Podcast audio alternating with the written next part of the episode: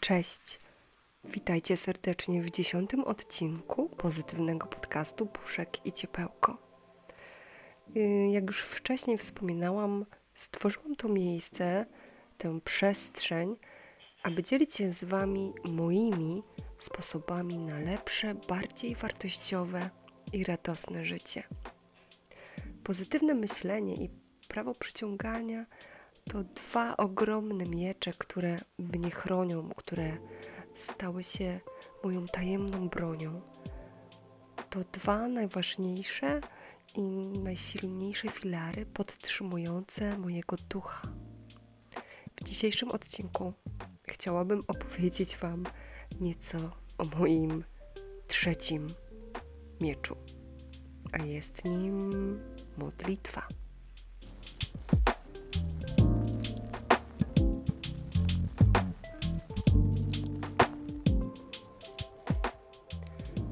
Mama chciała, abym była wierzącą, grzeczną i odwiedzającą kościół każdej niedzieli dziewczynką.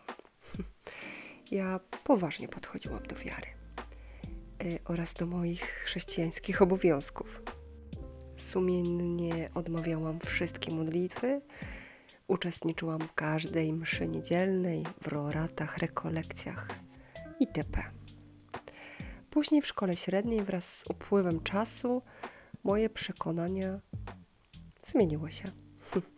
Na swojej drodze spotykałam różnych ludzi z różnymi poglądami, zdobywałam coraz większą wiedzę, coraz więcej czytałam, poszerzałam swoją wiedzę na temat tego, jak powstała Biblia. Byłam tym zainteresowana. Zaczęłam kwestionować wiele z jej dogmatów. Coraz mocniej wątpiłam w przekaz duchownych. W mojej głowie rodziło się coraz więcej ale. No i zaczął w niej panować chaos. Czułam ogromny natłok wątpliwości, pytań, na które no, nikt nie potrafił mi odpowiedzieć. Totalnie odwróciłam się wtedy od wiary. Kpiłam wręcz z ludzkich przekonań, że jesteśmy w tym wszechświecie dla kogokolwiek ważni, że wręcz uważamy siebie, my, istoty ludzkie, za istoty stworzone na boskie podobieństwo. No, była to dla mnie po prostu ogromna pycha z naszej strony, tak? Uważałam, że jesteśmy pyszni. Jakiś czas trwałam w takiej właśnie kpinie i złości, czy może to był zawód, sama nie wiem. Yy, wiem, że po jakimś czasie skupiłam się na tajemnicy, na tajemniczości tego wszystkiego. Yy. Skupiałam się na tajemniczości natury, życia, ludzkiego ciała, śmierci, na cudzie i mistycyzmie. Religia zafascynowała mnie, ale z zupełnie innej strony. Poczułam fascynację przemijaniem, przemijaniem pół roku, przemijaniem życia, odkrywaniem tego, jakim cudem jesteśmy my i cały wszechświat. Nawet ta nazwa wszechświat, no po prostu mam ciarki na całym ciele. Fakt, że nie do końca rozumiemy funkcjonowanie tego wszystkiego, nie przeszkadza nam w czerpaniu z tego radości, nauki, miłości i wszystkich innych emocji. I to, ten fakt, ta tajemniczość stało się moją religią. Wróciłam do niej, ale właśnie w zupełnie inny sposób rozumowania. Korzystam z niej.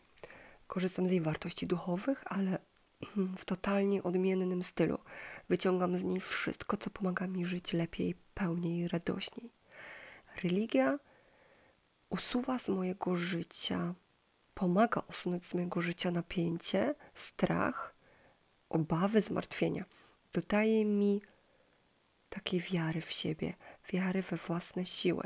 Pomaga mi tworzyć radośniejsze życie, taką Wysepkę spokoju na wzburzonym oceanie życia.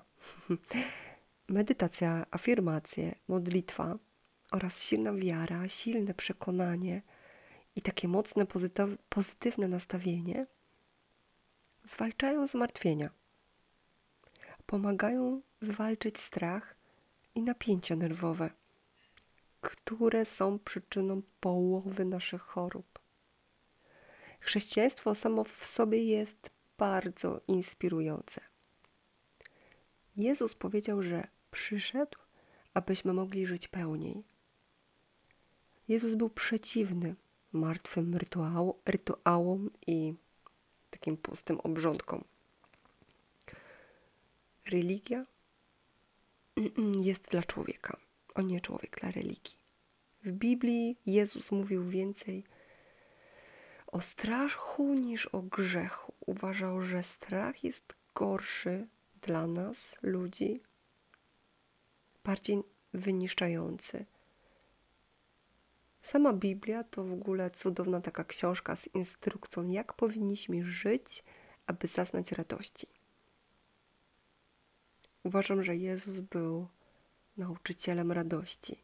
Według Neville'a Goddarda my i Bóg to jedność. My jesteśmy Bogiem, Bóg jest w nas. Jezus mówił: miłujcie Boga całym sercem i kochajcie bliźniego jak siebie samego.